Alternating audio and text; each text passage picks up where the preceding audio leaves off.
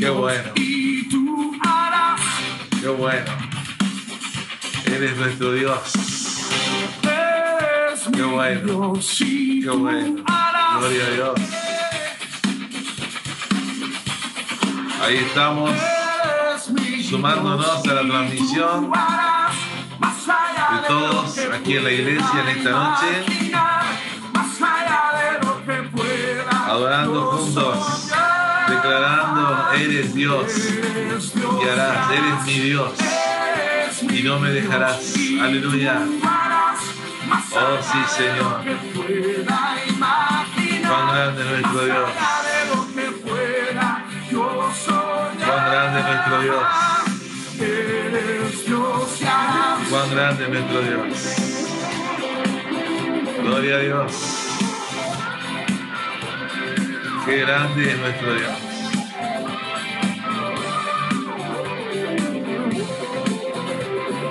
Gloria a Dios.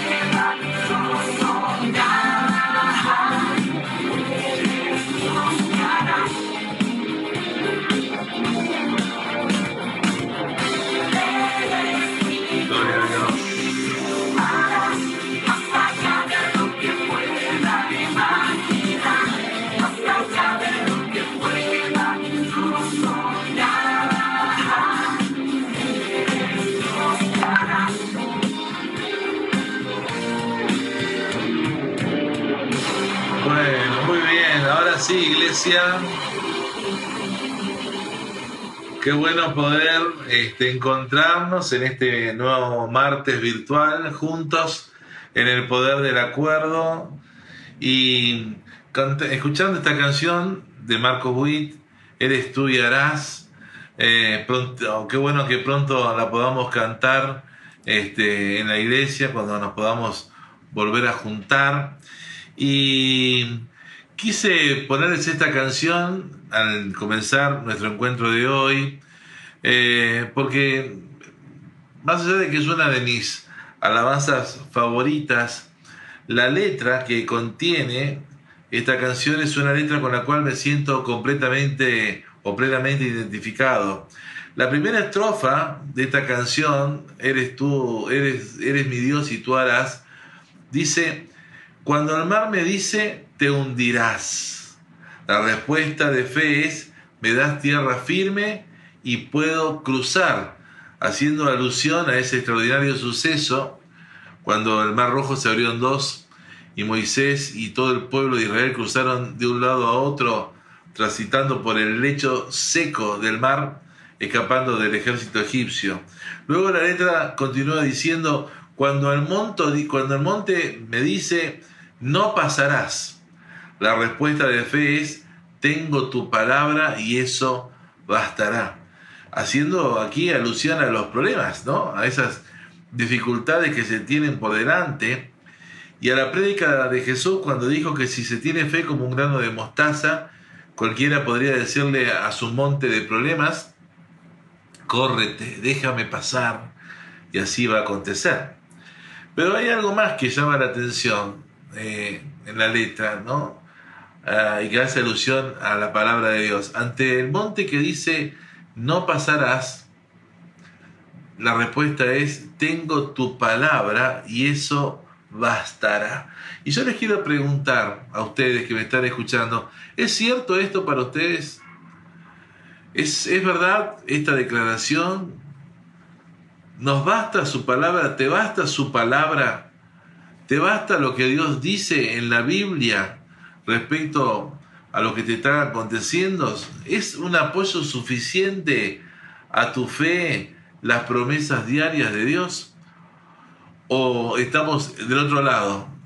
Que la palabra de Dios te es inerte, como que no, no, no te está ayudando en este momento, sentís una desconexión. Pienso que muchas veces cantamos automáticamente, sin pensar, sin discernir la letra de lo que cantamos.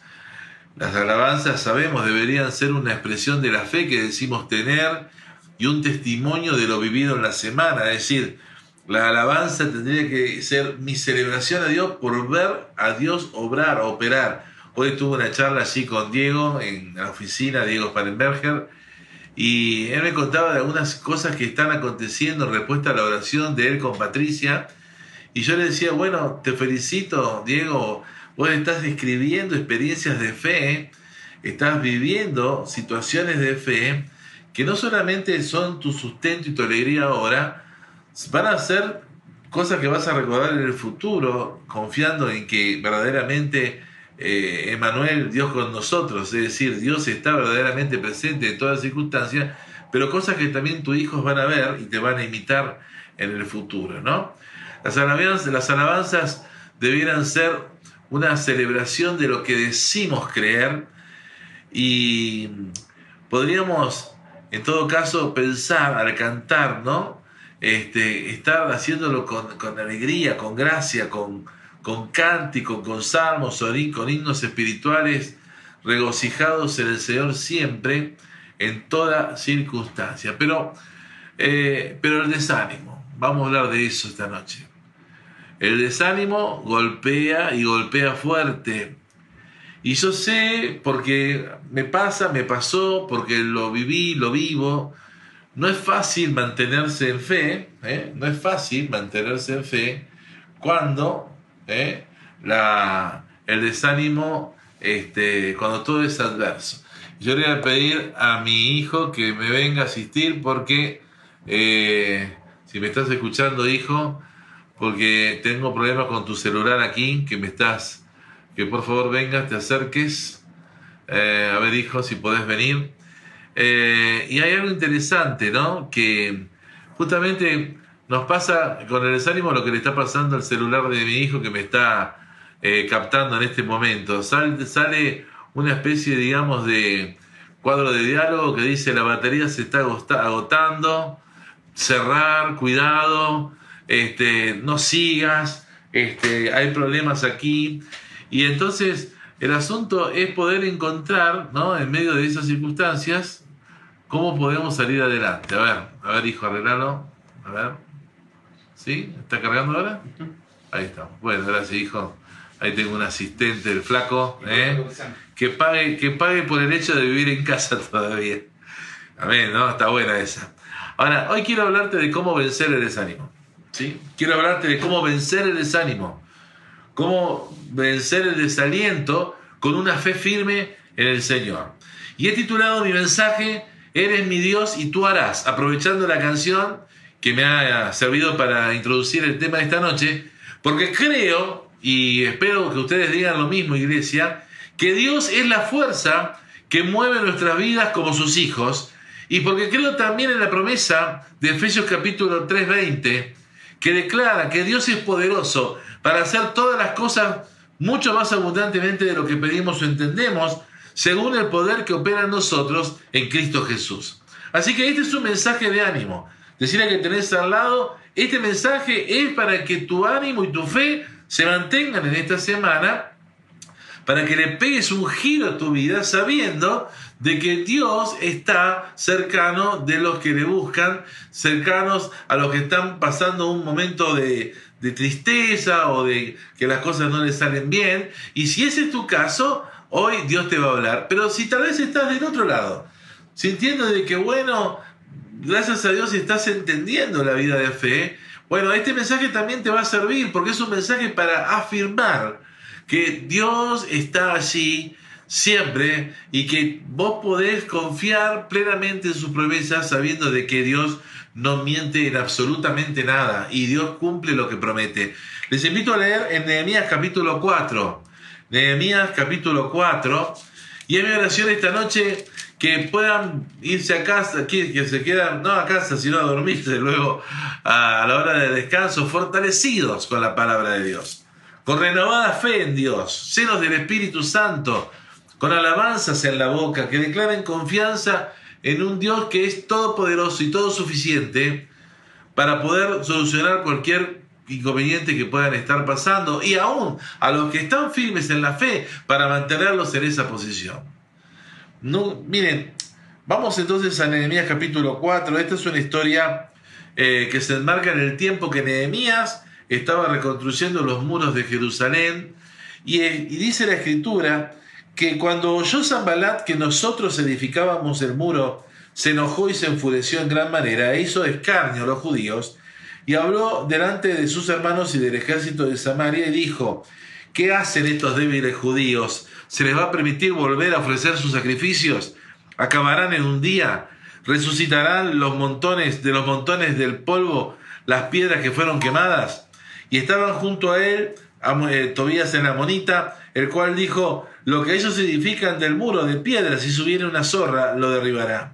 Oye, Dios nuestro, que somos objeto de su menosprecio, y vuelve el baldón de ellos sobre su cabeza y entrégalos por despojo en la tierra de su cautiverio. No cubra su iniquidad, ni su pecado sea borrado delante de ti, oh Dios, porque se airaron contra los que edificaban.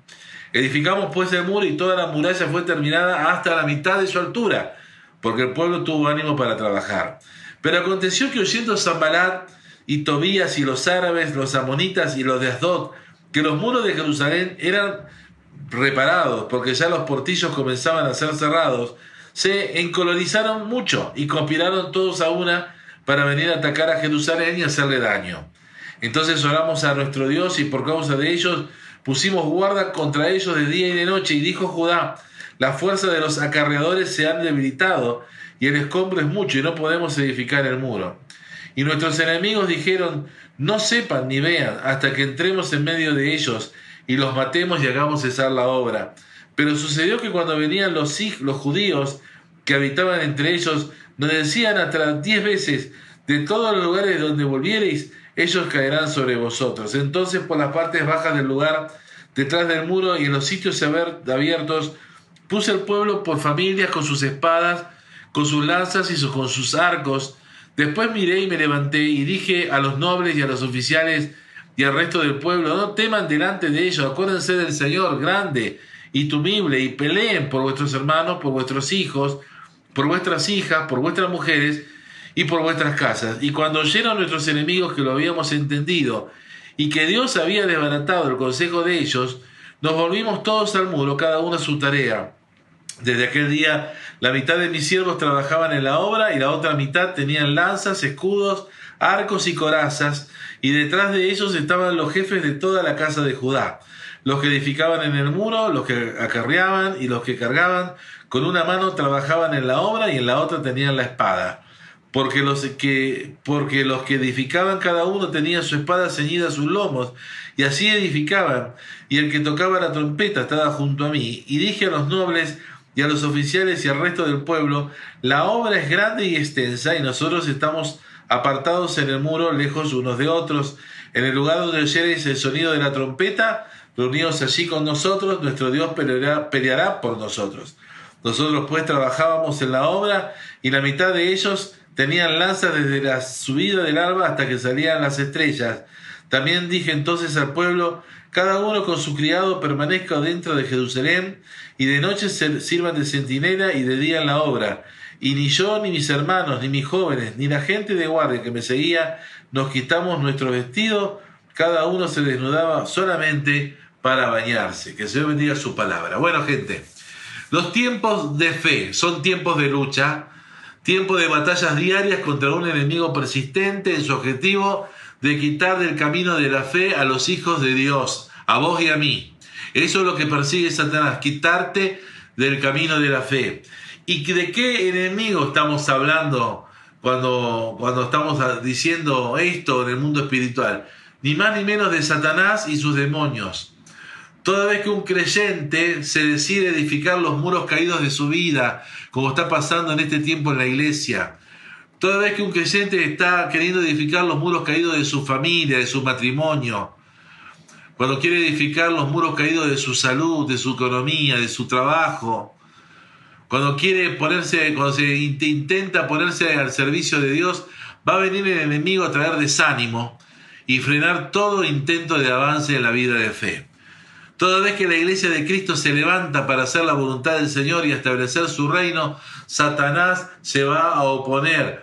Si no, dígame lo que está pasando, si no lo que está pasando con la ley, con este intento de aprobar la ley que legaliza el aborto y cómo se ha opuesto el enemigo contra la iglesia para lograr el objetivo de que esta ley impía se apruebe. Eh, esto no es nada nuevo, lo que estoy diciendo no es nada nuevo. El apóstol Pablo, escribiéndole así a, los, a la iglesia en Tesalónica, manifestaba que tanto él como Silvano y Timoteo habían intentado ir una y otra vez a verles y para ministrarles, para darles ánimo, pero Satanás los había estorbado en su intento. Esto está en primera de Tesalonicenses capítulo 2 versículo 18. Satanás estorba la obra de Dios. Satanás es opositor.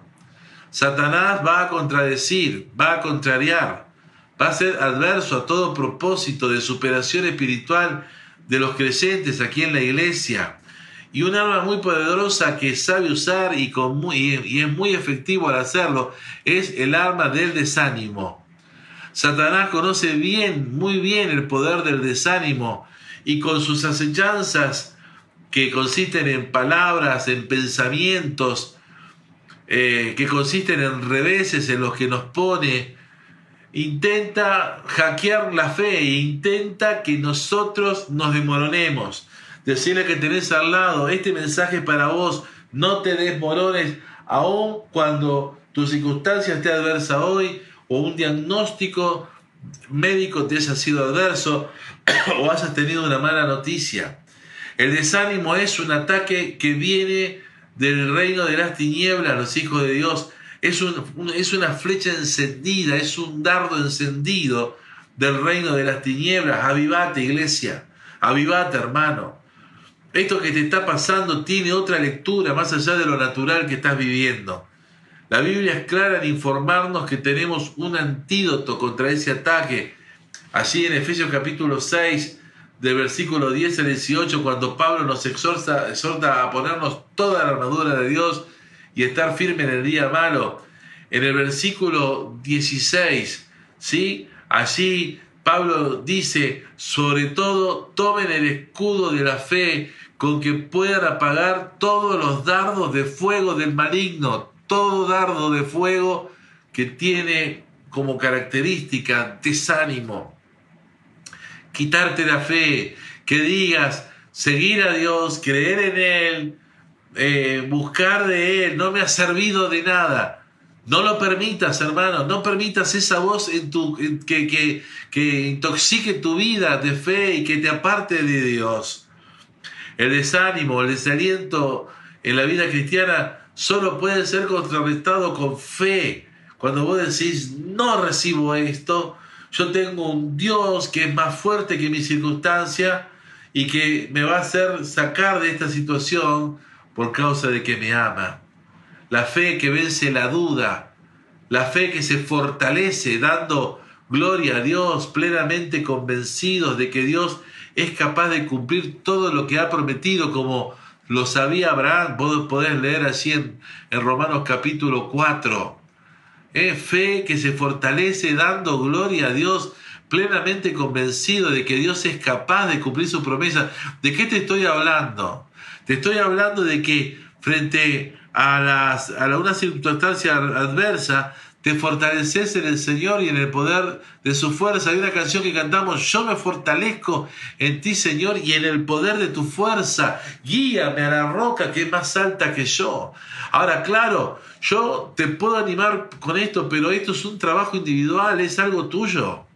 Es algo que vos necesitas trabajarlo y tenés, y tenés la iglesia y tenés eh, los que están acá en Reconquista, los grupos pequeños, las nubes, para poder apoyarte en otros hermanos, en Cristo, con los cuales podés eh, eh, eh, podés este, fortalecerte. Yo le hablaba a los hombres en la reunión del día viernes, que este encuentro tan lindo que tuvimos, que al norte de California, en Estados Unidos, existen unos árboles enormes, muy, muy anchos, que para poder abrazarlos tenés que hacer una rueda de varias personas, así de anchos son, y muy, muy, pero muy, muy altos, y son unos árboles que tienen miles de años de antigüedad, se llaman árboles secuoyas, y una característica que tienen estos árboles es que no son solitarios, primera característica, y segunda característica es que tienen poca raíz.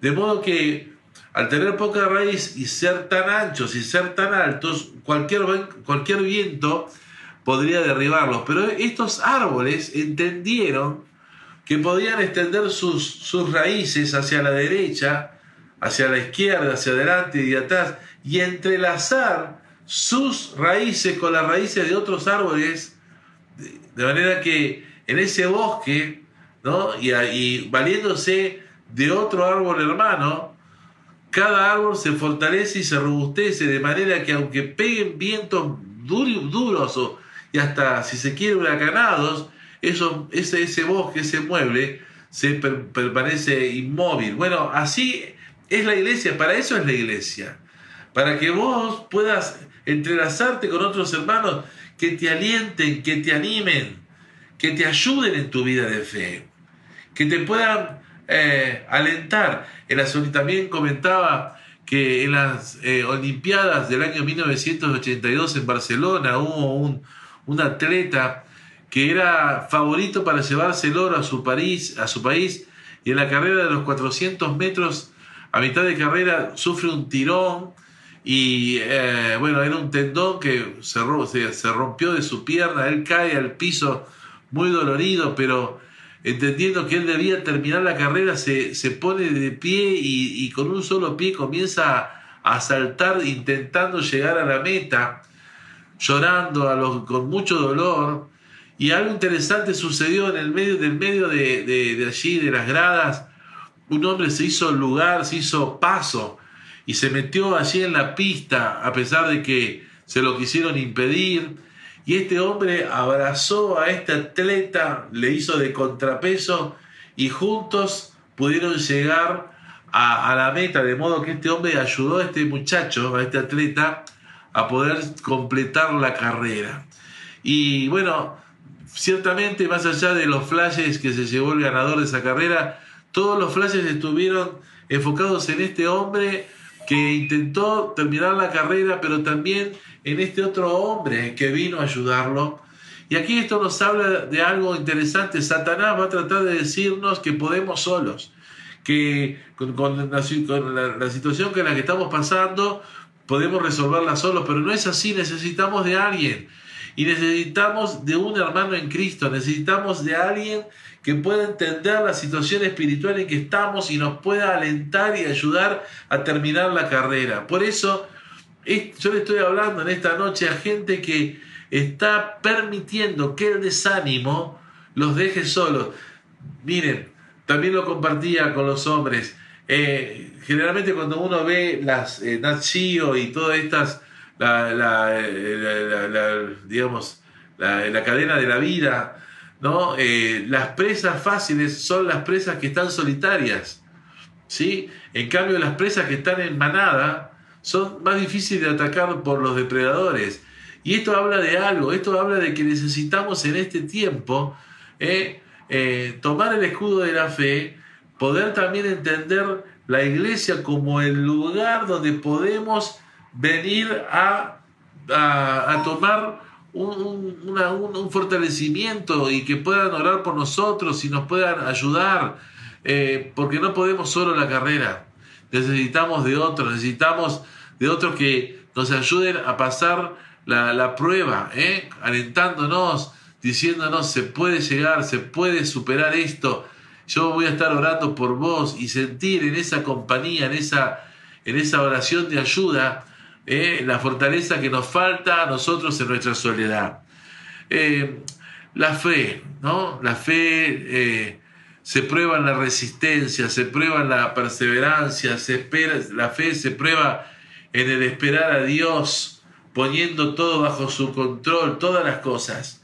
En el texto que hemos leído de Nehemías, notamos que este hombre de Dios y el pueblo de Israel se, se toparon con varios agoreros que con palabras de menoscabo y desprecio intentaban persuadirlos a dejar la obra de levantar los muros caídos de Jerusalén por la mitad. Estos agoreros eran Zambalat, dice la Biblia, podés leerlo en el versículo 1, 3 y 7 del capítulo 4 de Nehemías que hemos leído. Estos agoreros eran Zambalat, Tobías, los amonitas, los árabes y los de Asdos. Es decir, era una pandilla, un grupo de gente, de principales, que tenían, eh, que eran formadores de opinión, gente que la gente, gente que era escuchada. El agorero, según el diccionario, es uno que anuncia males y desgracias. Otra definición de agorero es uno que predice sin fundamento males o desdichas. Y yo quiero que sepas, iglesia, Satanás es agorero. Le gusta vociferar, eh, predecir toda clase de mal contra los, contra los creyentes y la iglesia de Cristo mintiendo, porque es lo único que sabe hacer. Satanás no sabe lo que viene en el futuro, él no es omnipresente, el único omnipresente es Dios. Él tampoco es omnisciente, él no lo sabe todo. Entonces, ¿cómo puede ser que haya gente en la iglesia que le esté creciendo más a Satanás que a la palabra de Dios? ¿Cómo puede ser que haya gente desanimada que está dejándose vencer y no se levanta en contra de esa voz que le está diciendo, no, no, no, eres un fracasado, no lo intentes más, como veíamos en el devocional de esta mañana, o ese diagnóstico es, tu final. ¿Cómo puede ser que haya gente que diciéndose creyente, diciéndose que, es hija de Dios, eh, todavía tiene esa dualidad, tiene esa doble referencia de escuchar a Dios y al diablo? Y se maneja por emociones, por sentimientos. Estoy bien, tengo fe, estoy mal, me desmorono. Esto tiene que cambiar. La Biblia declara que Satanás es mentiroso, padre de mentiras. Es un poder engañoso que mantiene cegado a los incrédulos. Claro, se entienden ellos para que no le resplandezcan el Evangelio de Cristo. Pero nosotros tenemos en nosotros al verdadero, a Jesús y tenemos el espíritu de verdad, iglesia. Así que yo oro y espero y profetizo en el nombre de Jesús que en este momento caigan los velos de tus ojos, ahora en el nombre de Jesús, que se termine esta ceguera espiritual que te tiene atado a las circunstancias. Esta noche tenés que pegar un giro en tu vida, tenés que declarar, tú eres mi Dios y tú harás algo nuevo en mí. Hoy mencionábamos en el texto eh, que fue base del, eh, del devocional esta mañana que algunos eh, han recibido, a ver si lo puedo encontrar, este, algo interesante, cuando allí en, a ver si lo tengo por aquí, a ver si lo tengo por aquí, ya les digo hermanos, el pasaje está eh, un pasaje bien, bien chévere eh, en Deuteronomio capítulo, no, en realidad ese es el de hoy, eh, pero no, les quiero mencionar el, que teníamos, Ezequiel capítulo 12, versículo 28, el, texto que fue base del devocional de ayer, Ezequiel 12, 28, Diles por tanto, así ha dicho Jehová el Señor, no se tardará más ninguna de mis palabras, sino que la palabra que yo hable se cumplirá, dice el Señor. ¿Qué te parece esto? ¿Eh? Qué bueno esto, ¿no? Y por eso en esta hora yo quiero animarte, hermano, yo quiero animarte, ¿eh? yo quiero animarte, no es un reto esta palabra, es una palabra de exhortación, es para que vos puedas entender que Dios tiene un plan. Decí conmigo, Dios tiene un plan. Y como dice la escritura, también los pensamientos de Dios y la forma de hacer las cosas en este tiempo eh, sobrepasan quizás lo que vos estás pudiendo ver. ¿sí? Eh, Dios es un Dios que ve más alto de lo alto. Y hay algo que quiero enseñarte en esta hora. Eh, ah, los hombres y pueblos que se oponían a Israel para que reedificara sus muros, estos agoreros no eran pocos, ¿no? Y dice la Biblia que estaban encolorizados, enojados, muy enojados por causa de lo que veían que el pueblo de Dios se había determinado ser.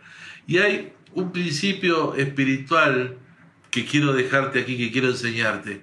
Así como estos contreras de la antigüedad, Satanás y sus demonios se van a levantar con toda su furia, con todo su odio, contra todo creyente en Cristo que se decida practicar su fe para restaurar su vida, su familia, su matrimonio, contra todo creyente que quiera volver del extravío a sus hijos, contra todo creyente que quiere confiar en la provisión de Dios y confiar su salud en Cristo, o, confiar su salud a la salud que Cristo compró por ella en la cruz. Y así como Zambarán y su grupete, Satanás y sus huestes se levantarán con mucha oposición, mucha oposición. Decir conmigo, mucha oposición, mucha oposición. Y el diablo no quiere que vos te amanezca la fe, hermano, que vos eh, ames a Dios y dependas de Él y va a tratar de detenerte con desánimo. Y lo hace con una intención, porque él sabe que un creyente que ejercita la fe pone en riesgo su reino de tinieblas, pone en riesgo, pone en riesgo su reino de tinieblas, te lo digo nuevamente. Un hombre con fe, una mujer con fe es temido en el infierno. Satanás tiembla cuando la iglesia del Señor se decide creerle a Dios. Zambalat, Tobías y todo su grupete olían ¿eh? El peligro que significaba que el pueblo de Dios reparase los muros y las puertas caídas de la ciudad, pues en la práctica eso haría que un pueblo sin resistencia, fácil de saquear y subyugar, ahora tendrían una defensa amurallada difícil de franquear y puertas cerradas donde los enemigos ya no podrían entrar y salir como se les diera la gana. E iglesia, hoy con vos y conmigo es igual. Satanás huele el peligro cuando los muros de santidad de tu vida, las defensas caídas de tu vida se levantan, cuando puertas rotas, puertas abiertas de par en par eh, por el pecado son reparadas, a través de las cuales el diablo entraba para hacer de las suyas, se reparan y se vuelven y vuelven a estar en su lugar eso le molesta terriblemente al diablo y por eso, por esa razón, Satanás intentará debilitarte con desánimo. ¿Sí? Ahora, ¿qué quiero que te quede en esta noche de lo que estamos hablando? Eh, enemigos, conspiración de enemigos, trama oculta de enemigos, oposición, adversidad, problemas a la derecha, a la izquierda, miedos, eh, el qué dirán, el qué pensarán de mí. Podemos extraer entonces un llamado esta noche a levantarnos a vivir de una manera diferente. ¿Qué te parece, iglesia? A que esta noche podamos juntos decirle al Señor, bueno, Señor, soy tu hijo, yo no quiero dar lugar a la duda, quiero dar lugar a la fe. Y como dice la canción de Marcos Witt, declarar, eres Dios de ayer, eres Dios que está. Sabes lo que fue, sabes que vendrá. Eres gran yo soy, tú me sostendrás. Tú eres mi Dios, en ti puedo confiar. Eres la fuerza que mueves mi vida. Eres mi Dios y tú harás. Mi vida has cambiado, has salvado. Hoy vivo por tu gran amor. Eres mi Dios y tú harás. Eres mi Dios y tú harás más allá de lo que puedo imaginar. A Dios sea la gloria y la honra, hoy y para siempre, en el nombre de Jesús. ¿Qué te parece la propuesta?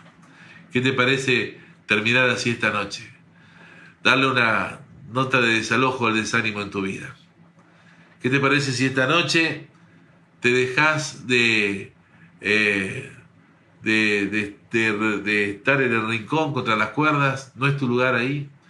Y te rehusás a recibir menos de lo mejor de Dios para tu vida en este momento y de permitís a Dios que Él haga algo nuevo a partir de hoy. ¿Qué te parece? Entonces, yo te pido en este momento que cierres tus ojos porque voy a orar para que una, una, una visitación fresca de Dios a tu vida en esta noche te saque del pozo de la ansiedad, del pozo de la desesperación y te saque del desánimo. Así que eh, si esta oración es para vos, recibila. Y si vos, hermano, decís, no, pastor, gracias a Dios, yo no estoy desalentado, eh, pero esto me hace pensar en estar alerta, recibí esta oración también, porque es para que puedas mantenerte firme en la fe sin fluctuar. Padre Celestial, en el nombre de Jesús, yo oro ahora por la iglesia de la ciudad y los hermanos que están viendo en forma directa, Señor, esta transmisión y los que luego van a oírla por audio. Señor, y en el nombre de Jesús clamo para que su fe no falte. Señor, yo percibo mi espíritu que Satanás ha pedido la, vida de muchos de ellos para zarandearlos como a trigo. Para, Señor, que hacerles dudar acerca de ti. Señor, yo sé que Satanás no soporta ver a tus hijos, a tus hijos cercados de tu bendición. Señor, yo sé que el enemigo ha un hecho edictos, Señor, como lo que hemos estado escuchando estos días, de no poder reunirnos en casa, Señor, con amigos, por causa de este aparente contagio que podríamos tener acá en nuestra ciudad. Y sabemos que todo eso atenta contra eh, quienes podrían estar visitándonos en casa para darnos una palabra de fe, pero no desistimos, sino que vamos a creer, Dios, que tú tienes un plan en medio de nuestras circunstancias. Le damos, eh, le, te pido, Señor, que en esta hora todo, todo espíritu eh, de desánimo, ahora operando en la iglesia, yo lo confronto en el nombre de Jesús y lo mando que salga fuera de las casas y de las vidas de los hermanos en Cristo de la iglesia de la ciudad. En el nombre de Cristo Jesús Espíritu de desánimo, fuera. Espíritu de angustia, te vas ahora. Espíritu inmundo de depresión, yo te reprendo en el nombre de Jesús, te declaro inerte y sin poder alguno. Son rotas las cadenas de todos los que hoy están sintiéndose desanimados y debilitados. Me levanto en contra de todo espíritu de muerte, todo espíritu de suicidio. Me levanto en contra de todo espíritu inmundo de, de de, iniciación al alcohol. Oh, en el nombre de Jesús me levanto contra todo espíritu inmundo de iniciación a las drogas. Oh Señor, ninguno de los que son hijos de Dios van a ser ni, ni, ni dependientes, Señor, ni tampoco van a ser adictos al alcohol. Padre, sino que vamos a confiar en esta noche, Señor, de que tú tienes un plan y que aunque no veamos salida, Señor, pronto, si permanecemos y perseveramos en ti, veremos tu mano de bien ayudándonos a salir a un mejor tiempo. Padre, yo ahora te pido que tu paz y tu descanso estén en la vida de toda la iglesia y que podamos tener un tiempo de, de cosecha de bendiciones en esta semana, tiempo de expansión, tiempo de bendiciones explosivas, tiempos, Señor, donde realmente quedemos asombrados por tu generosidad. Señor, toda la gloria, toda la alabanza, toda la magnificencia sean para ti, Dios eterno, ahora y siempre, en el nombre poderoso de Cristo Jesús. Y la iglesia dice, amén, amén y amén. Que el Señor te bendiga, querida iglesia, que el Señor te guarde. Eh, recuerden que las actividades siguen normales. Nos seguimos eh, reuniendo en la semana en los, los grupos pequeños, tanto de mujeres como de jóvenes como de niños, de adolescentes, de hombres, estamos completamente habilitados para hacerlo, no tenemos ningún perjuicio, así que seguimos con esta modalidad hasta que podamos volver a nuestro uso normal y podamos tener los cultos para toda la familia los días domingos. Les bendigo a todos, un beso grande, que descansen, cualquier cosita estamos comunicados. ¿eh? Bendiciones a todos.